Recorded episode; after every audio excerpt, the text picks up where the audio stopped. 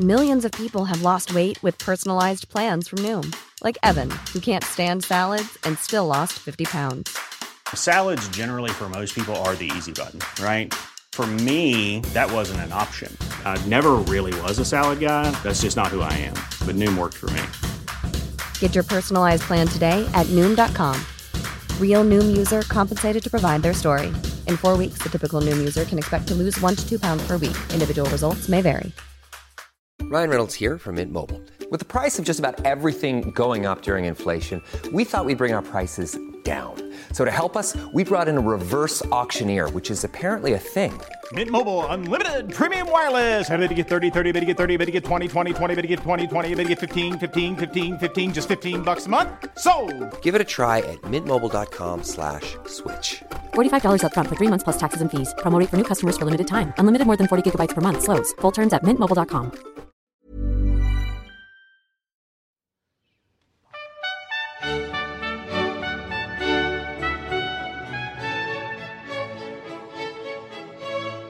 Welcome to the December edition of the History Today podcast. I'm Catherine Hadley, the website editor.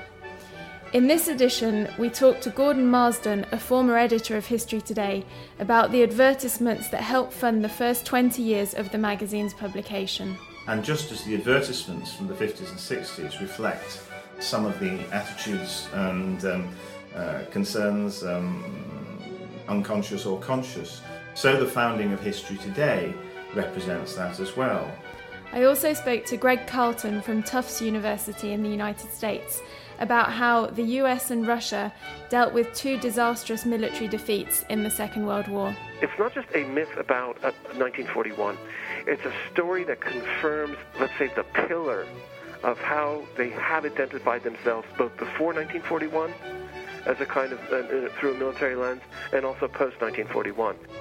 I also interviewed Martin Evans about his latest book, Algeria France's Undeclared War, published this week by Oxford University Press. thing in, in, in, Algeria is that on one level, on an official level, history is everywhere. So there's a sense in which the monuments, if you go to Algeria, every town, city will have a monument to the martyrs of the Algerian War. First of all, I spoke to Gordon Marsden, a former editor of History Today and the author of a feature article in the December issue of the magazine. I asked him how changes in the adverts published in History Today in the 1950s and the 1960s reflected broader societal changes. Well, I think the first thing to say is, of course, the reason that History Today had this huge bank of advertising was its intimate connection with the Financial Times during the period. So many of these ads that appeared in History Today would also have appeared in the Financial Times. So, in a way, they slightly reflect uh, the assumptions about the readership of the Financial Times as well as the readership of History Today. But what I found particularly fascinating and engrossing about them, and obviously I went through the whole 20 years worth of the magazine, and obviously there were many more just basic adverts for books and all the rest of it. But the point about these adverts is that they are all for products of one sort or another. Sometimes they're for large corporate products, sometimes they're for sort of everyday purchases. And what they do, of course, uh, is try to appeal to people in the, in the context w- which advertising was trying to do in the 50s and 60s in a very new and uh, slightly psychological and sometimes quite aggressive way. And therefore, they seem to me to open a window onto attitudes of the time that um, is an unconscious window, and because it's unconscious, it's more valuable as a historical record. What sort of things come out of it? Uh, I would say um, a, a real sense of um, split views, looking back to England's past, uh, Britain's past, the Empire's past, and that comes out very much in the ads of the 1950s, but concerns about the future. Where are we going to go? Lots of stuff in the 1960s about Europe, about the common market. Um, concerns about uh, the nature of business and how you present business, and uh, uh, I've referred in the uh, in the article to the sort of the Mad Men uh, image of uh, the, the dynamic, young, thrusting, creative businessman, but also concerns about what we call today, I suppose, corporate social responsibility. And finally, of course, some very interesting stuff about the relationship between the sexes and the assumptions about the role of women and the way in which the assumptions about that role of women change over the 20 year periods of depictions of them or references to them in the advertisements. I think from all those points of view, um, to look at a, a, range of ads in a magazine like History Today over that 20 years period gives you um, a really interesting and intriguing perhaps slightly different way of looking at the social uh, and cultural uh, sense of the period.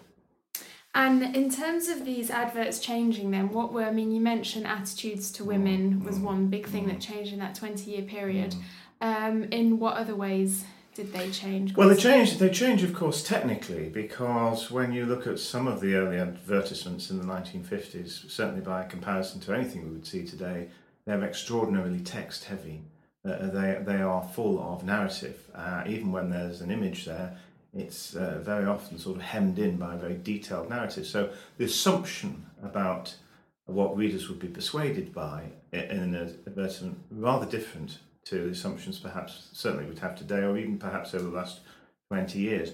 I mean, technically, of course, uh, we're dealing still in the 1950s uh, with a period where engravings, woodcuts, line drawings uh, were still very much uh, the sorts of things that would appear in posters and things like that, and some very good examples of them in uh, the advertisements of the period. But then, as you move into the 1960s, and particularly as you move into the mid 1960s, uh, you see much more use of photography, much more use of colour beginning to come into the magazine. Although then, uh, given the production um, uh, techniques at the time, it would still be extremely expensive, and therefore colour tends to be in fact, I think from memory is exclusively confined either to the back page or the inside page.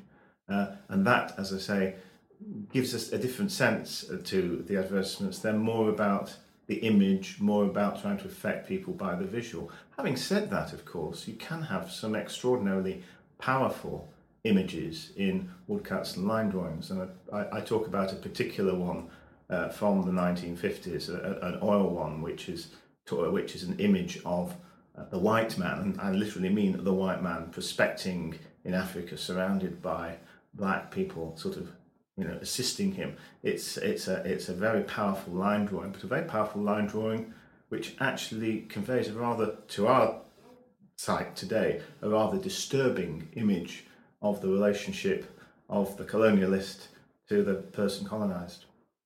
And how important do you think adverts were as a whole for History Today as a, you know as a publication? I think they were terribly important uh, uh, uh, as part of uh, the being part of the Financial Times stable.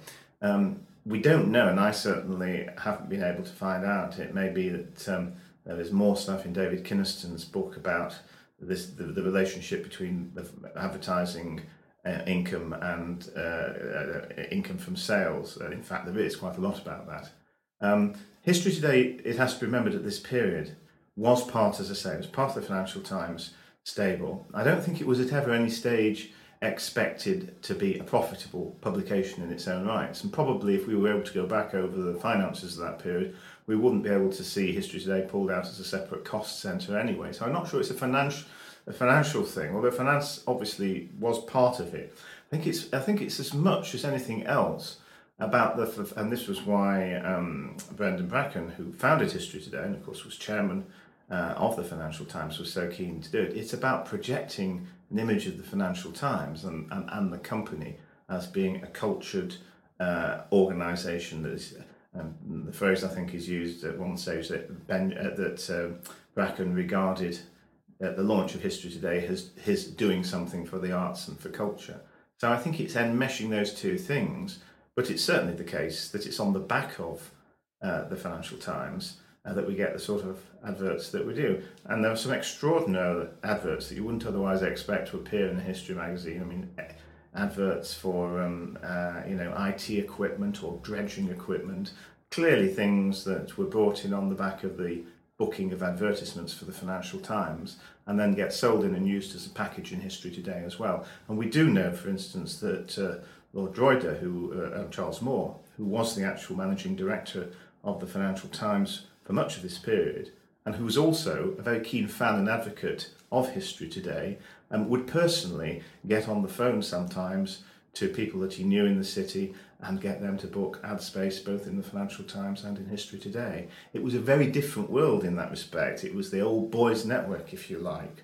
Um, uh, and I know that both from what Kynaston tells us in his um, history of the Financial Times and indeed from the oral history that uh, Jackie Guy, who was the uh, art editor of History Today for nearly 30 years, um, gave to me and to other people uh, when I worked with her here as editor of History Today in the 1980s and the 1990s. She had been a young picture researcher on the magazine in the 1960s, uh, had known Lord Drogheda, Charles Moore, and indeed Peter Quennell, who was the editor from 1951 to 76.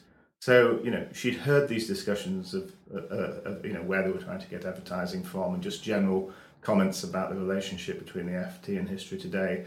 Uh, and the, the things that she'd told me at that period also informed uh, the way in which I uh, looked at uh, the relationship with the FT and, his, and History Today, apart, as I say, from David Kynaston's definitive um, history of the Financial Times itself. And just lastly, do you think, um, could you just tell us a little bit more about the origins of History Today and where mm. that all came up from and, um, know, why and how it was founded in 1951? Yes, and I mean, um, the history of History Today is a fascinating history in its own right. And, and just as the advertisements from the 50s and 60s reflect some of the attitudes and um, uh, concerns um, unconscious or conscious. So the founding of history today represents that as well.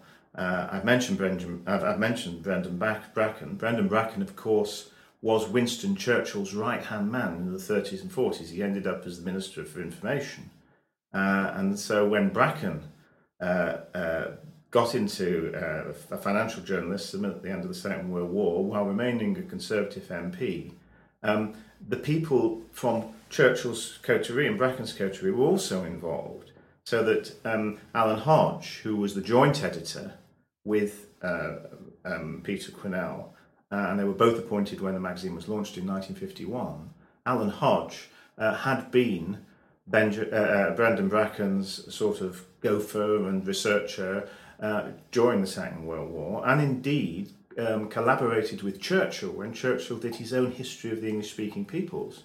And the story about the naming of history today is that Bracken, uh, who decided he wanted to launch this thing in 1951, remember that 1951 was also the year of the Festival of Britain.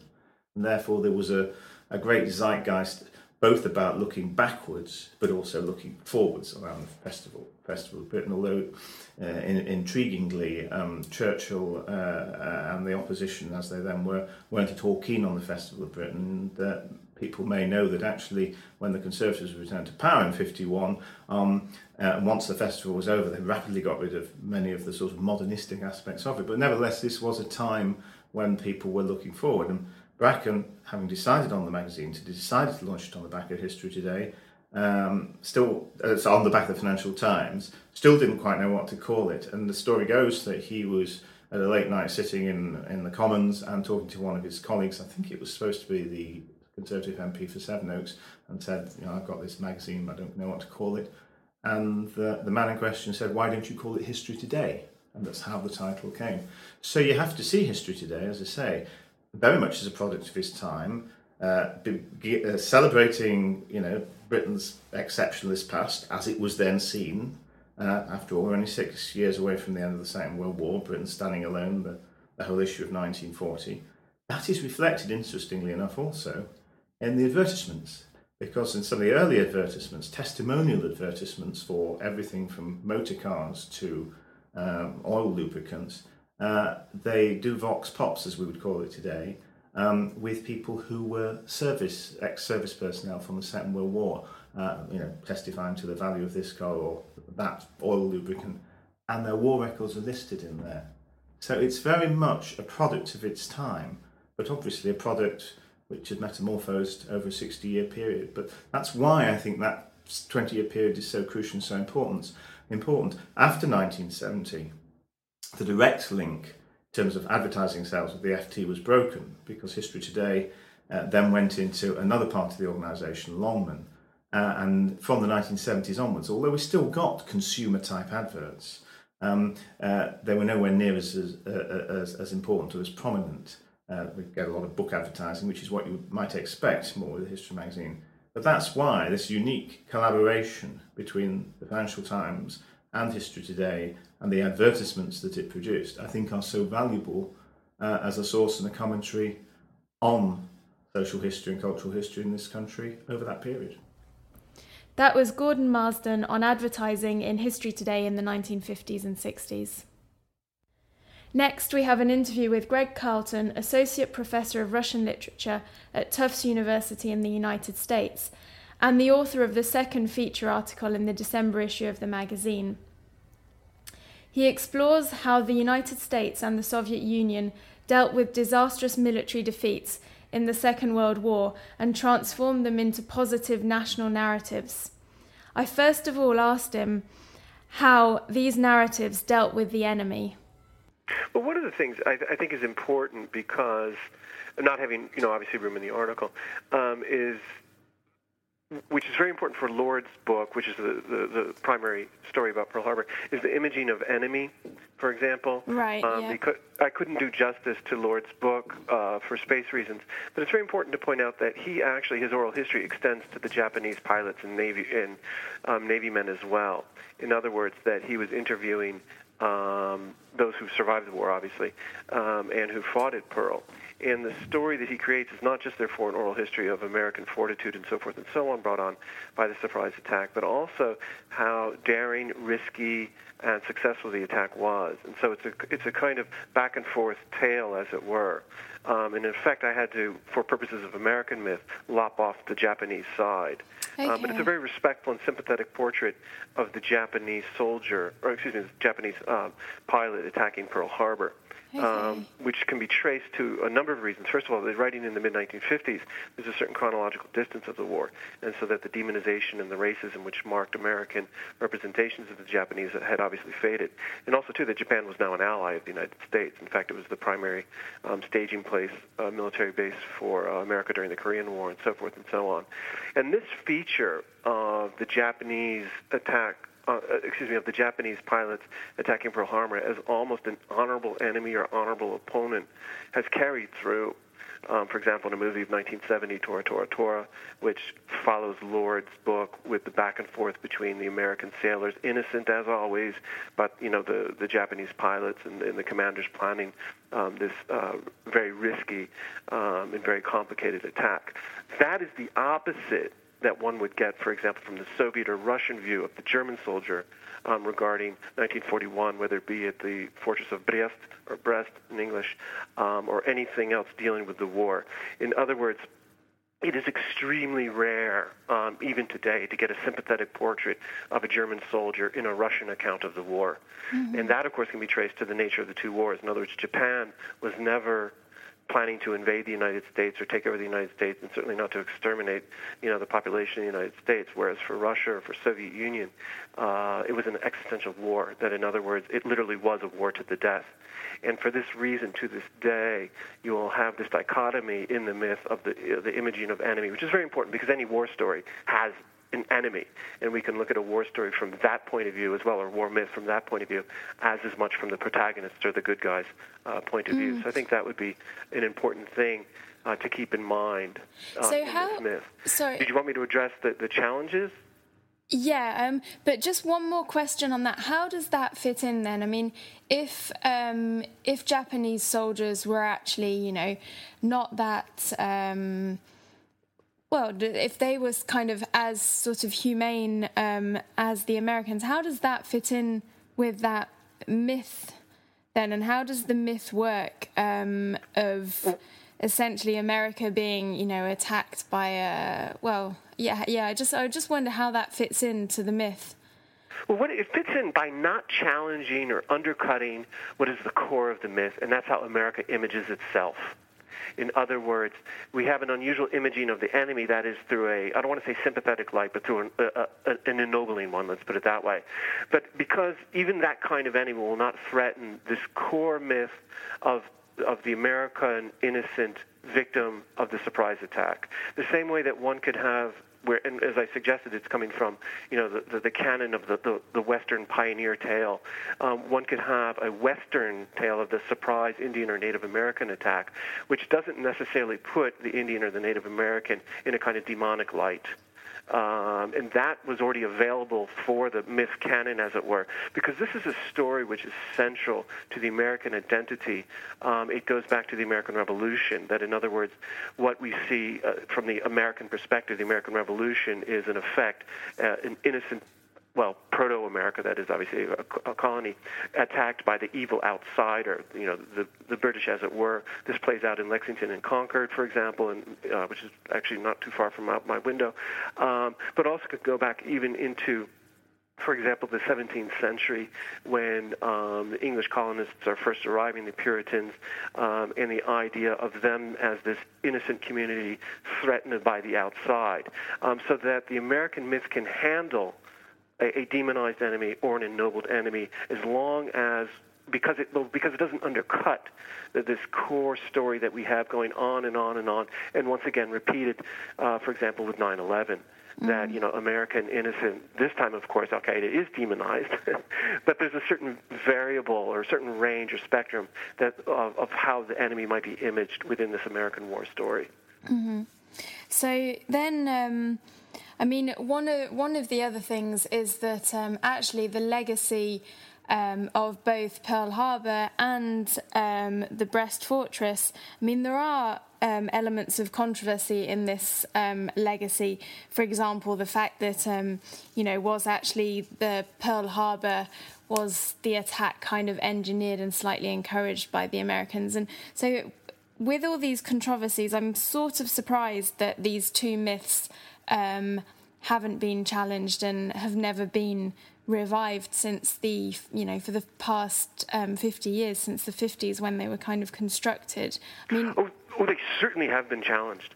Um, but a key thing that they certainly have been challenged but the key thing is that challenges to these myths whether it be on the soviet russian side or on the american side they tend to come from historians um, and what do I mean by that? That, in other words, one could actually spend a career studying the debates surrounding 1941 on both sides, as it's been debated back and forth through, uh, excuse me, among historians through the decades.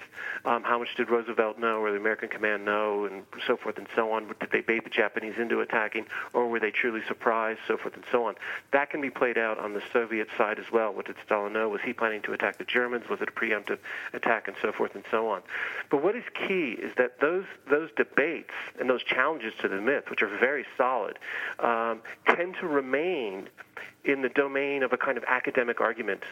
Mm-hmm. And if we think one of the key things about myth, a primary engine of myth production and myth preservation, um, is popular culture cinema, popular history, n- literature, and so forth and so on, that those those media or those genres um, tend to avoid debate, controversy, and complexity.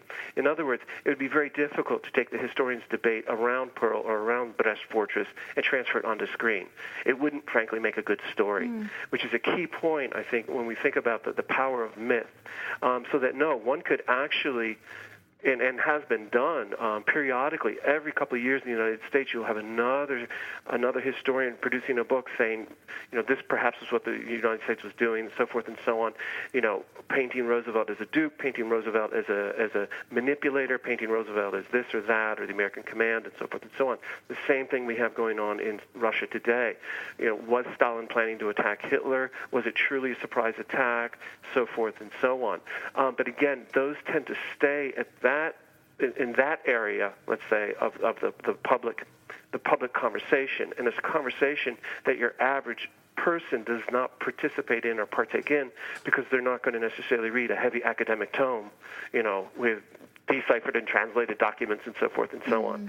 on. Uh, myth tends to be resistant to the, the complexities of history, which is why, in a way, it tends to stay solid or, in a sense, unchallenged within myth. This doesn't mean, however, that you can't get in popular culture challenges the myth. An obvious example would be, for example, the Vietnam War for the American experience or for the Soviet-Russian experience, the, the, Afghans, the Afghan War in the 1980s. That, in other words, that the core canon of American movies about Vietnam painted for the disaster and the horror that it was.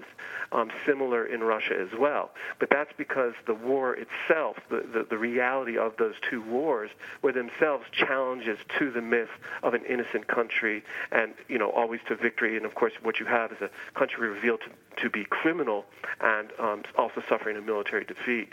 Um, but the, the nature of the genre, the medium, or however we want to classify myth, this, this realm of public understanding of an event, um, tends to shy away from controversy. Mm-hmm. Mm. No, that's great. Um, I'm not. I don't know if there's. Um, yeah, I mean, just I don't know. One, one, um, one maybe final question is: I mean, if this um, myth kind of it is still still prevails today. I mean, do you do you think there's any way that it would ever? It, it, it, would, it, would dissipate or whatever yeah, the word is sorry, is. Yeah, I mean, is the do you think yeah it will? do you think the, yeah? The problem, I, I would say this: the, one of the things about this myth is what it does for both audiences, that is a Russian audience and an American audience. It confirms a cent, a, a cent, it's not just it's not just a myth about uh, 1941. It's a story that confirms, let's say, the pillar of how they have identified themselves both before 1941 as a kind of uh, uh, through a military lens and also post 1941. So in other words, to challenge the the it, what, what matters. What, I guess it depends on what one's talking about. Is one talking about the myth of innocent victim attacked by outside evil, or is one talking specifically about 1941? If one's talking about the myth at the macro you know, the master narrative level, then in effect you would have to have a revolution um, or an iconoclastic revolution in, let's say, a Russian or an American collective sense of identity mm-hmm. that would obliterate the myths surrounding world, uh, surrounding, excuse me, the Revolutionary War, surrounding uh, 9/11, for that matter, surrounding, mm-hmm. you know, mm-hmm. other key moments in American history. One thing that myth does is it tends to repeat itself. That while all historical events are unique in and of themselves, just like wars and battles. Myth tends to streamline them. They, send, they tend to sound similar, which is why President Bush, for example, makes or made 9/11 sound like a new Pearl Harbor, um, and Pearl Harbor itself sounded like a Western tale, and Western tales themselves sounded like an American Revolution kind of tale. Um, so therefore, this is but one uh, one piece of a larger myth engine, as it were, uh, but a core piece now. It's become the centerpiece, certainly for the United States, um, less so perhaps for Russia. Now, in terms of challenging the myth of the actual battle, um, again, that could be done, um, but one would have to think, you know, again, if we're saying this is going to be something that, that uh, uh, a movie maker is going to do, again, if myth is primarily in the realm of popular culture, it would be difficult, I think, if one to, to to gather support for making a, a movie like this um, that would strike at the core of American identity. One can do that if, however, one's in Vietnam. One can do that for Russia if one is in Afghanistan, but not in what literally has become sacred ground. Um, in fact, it literally is sacred ground, um, the Brest Fortress, um, because of the way the church has been reopened. And this is a very common thing that uh, Russian will do. They, they, will, they will memorialize a battle. For example, the Battle of Borodino against Napoleon um, has a monastery on it. And so that you have a kind of sacralization process. In America, a similar thing happens, though in a more secular line. For example, the battlefield of Gettysburg, which is now, uh, you know, is well, as Lincoln called it, hallowed ground, in a, in a noble field of death where both sides are brothers and so forth and so on. Um, and the same thing, of course, at Pearl Harbor. Um, so that's it's, it's, an intriguing question. I would it, it, it, I would never say that these myths will last forever. Um, certainly they won't. However, they tap into such a deeply embedded sense of how each nation sees itself that that very sense would have to begin to crumble or be threatened. I think for these myths to go as mm-hmm. well. That was Greg Carleton speaking about the military defeats at Pearl Harbor and the Brest Fortress. Finally, we spoke to Martin Evans from Portsmouth University about his latest book on the Algerian War of Independence, published by Oxford University Press. OUP is the oldest university press in Britain, founded in the 15th century, yet it's the first time ever that it's published a book on Algeria. I asked Martin why this was the case and also how both countries have dealt with the legacy of this very difficult and controversial conflict. Well, I suppose I think the thing is is that for a British or an Anglo-Saxon audience, Algeria is not an obvious subject. I think that's in that sense it's very very different to France, where Algeria, the aftermath of the Algerian War, has a huge impact upon the population in France. The population of France is about 60 million. There's about 17 million, whether it be European settlers who left Algeria, Algerian immigrants, or Algerian or French citizens of Algerian, Algerian descent. They are directly touched by the Algerian War in one way or another. So I think the comparison the British or Anglo-Saxon context, or certainly the British context, would be, let's say, Ireland, where Ireland is, is a very obvious history for for Britain in the same way I think the history of Pakistan or the history of South Africa, they are places where the connections are very, very obvious. I think for Britain, the connections with Algeria are not obvious. And I think for that reason, I think that explains why, why Oxford University Press this is their first book on Algeria. Mm. Um, another question is so the title is An Undeclared War. Can you explain why the war was undeclared? Well, Algeria is invaded by France in 1830 and then it's annexed subsequently as an integral part of France. It's a sovereign part of France, sovereign French territory. When you have the, the, the Algerian rebellion or the Algerian uprising in 1954, the French immediately see or underline that this is an internal problem because this is French sovereign territory. So, in that sense, there's never any formal declaration of hostilities.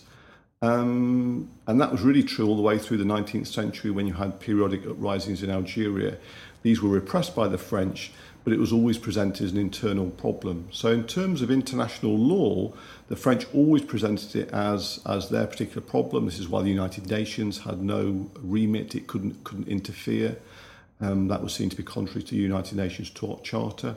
The paradox, of course, is that it does actually end with a formal cessation of hostilities in March 1962. So, although the war was undeclared, it did formally end with uh, with negotiations and with uh, uh, uh, uh in, in in 1962. Mm.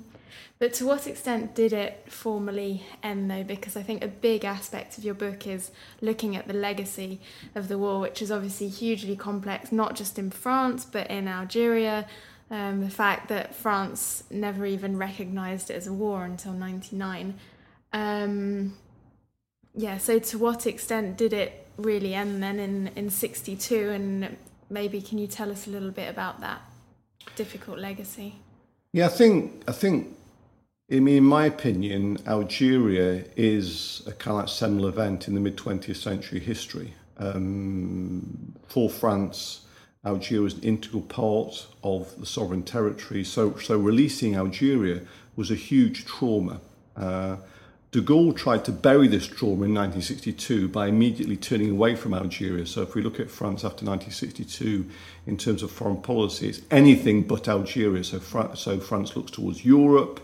Uh, de Gaulle adopts a kind of like aggressive foreign policy on the international stage, challenging both the Soviet Union and the United States. And part of this is really trying to forget the trauma of, of, of Algeria and to actually present out the, the, the, the kind of um, decolonisation as a positive thing for France in terms of allowing France to marry the 20th century.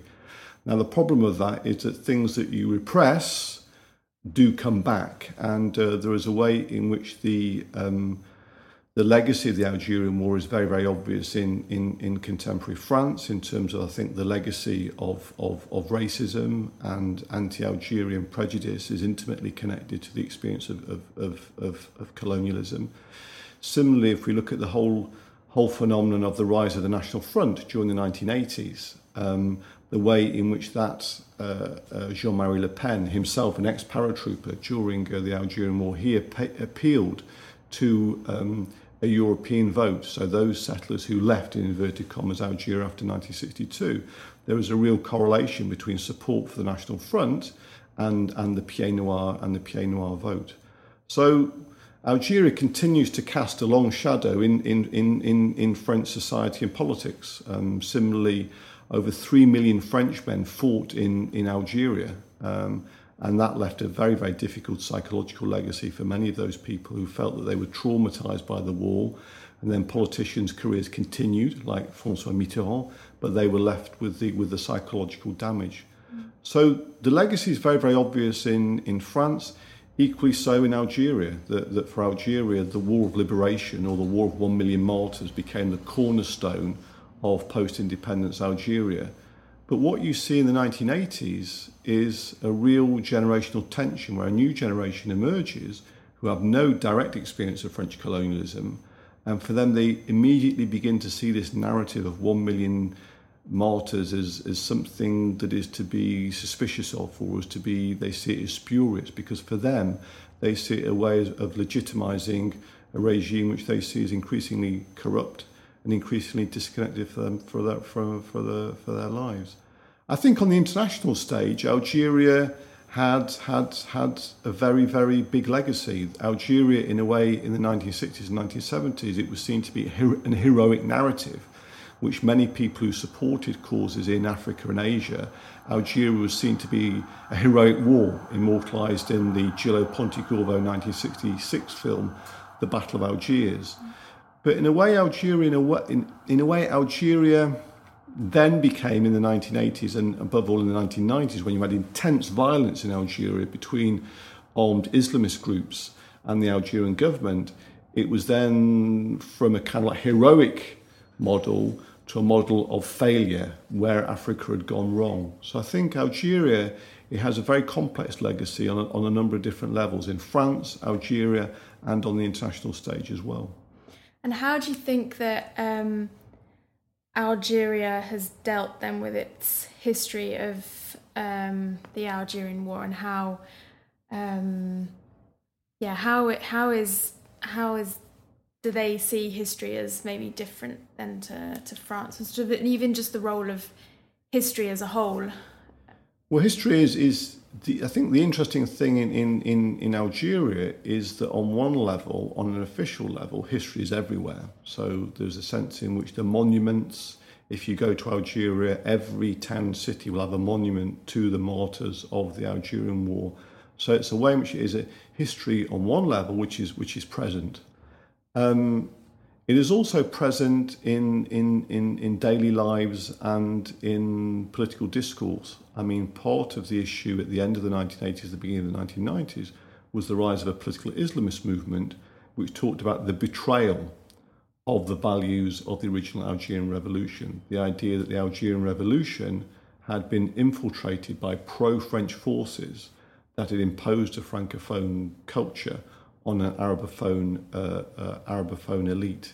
So there's a way in which history, making sense of the Algerian War of Liberation, it is everywhere within Algerian society. Everybody's got an opinion on the Algerian War of Liberation. Um, is it a spurious narrative? Is it something that they subscribe to?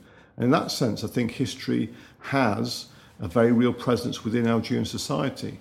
But in a sense, that's not critical history, it's not professional or academic history. And that's one of the things that I certainly tried to do in this book was, for want of a better word, try to look at the Algerian Revolution in, in a, an objective manner and to understand the processes at work. Mm.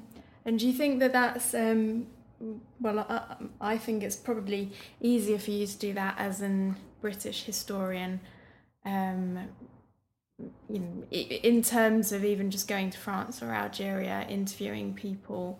Um, I certainly think that that's an advantage. You are seen by both Algerians and French people, interestingly enough, as somehow being more neutral and more objective. Whether that's true in reality is, is another is another, is another uh, I think is another is another question. Um, I was very very struck at the end of the 1980s. There was an attempt in France to really open up the Algerian War as a terrain for serious academic research. But what was interesting at the time was all of the historians that were very prominent. So Benjamin Stora, born in Algeria, Jewish Algerian background, Mohamed Harbi, who had been an Algerian nationalist in the FLN, all of these people that were writing the history of Algeria were themselves participants in that history. And that was really an intriguing issue that, in a sense, somebody like Harbi had a privileged insight into the inside workings of the Algerian liberation struggle during the 1950s, which was unique and allowed him to kind of like come to certain conclusions. On the other hand, you couldn't say that was something that was necessarily objective. And I think that one of the things that's interesting during the 1990s, since the 1990s, is the emergence of a new generation of historians, people like Malika Rahal in Algeria, Sylvie Thénault in France, Raphaëlle Branche, who, in a sense, because they're born after the Algerian War, are perhaps less directly implicated. And they've certainly tried to be more objective, or certainly, I think, I don't think any history can be objective, but certainly they've asked difficult and searching questions in a way which is perhaps easier than, than, than earlier generations. And mm. certainly the history that I've tried to write in this book, I would certainly try to fit it into that uh, uh, into that uh, into that mode. In a sense, within this book, there has been no no question that has been taboo. It has also tried to overcome both amnesia within France, but also, if you like, hagiography and myth making within Algeria itself to ask difficult questions about, about history. That was Martin Evans talking about his latest book, Algeria France's Undeclared War.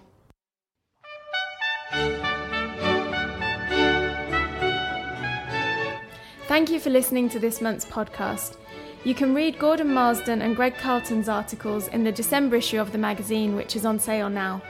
You can also listen to previous podcasts by visiting www.historytoday.com forward slash podcast.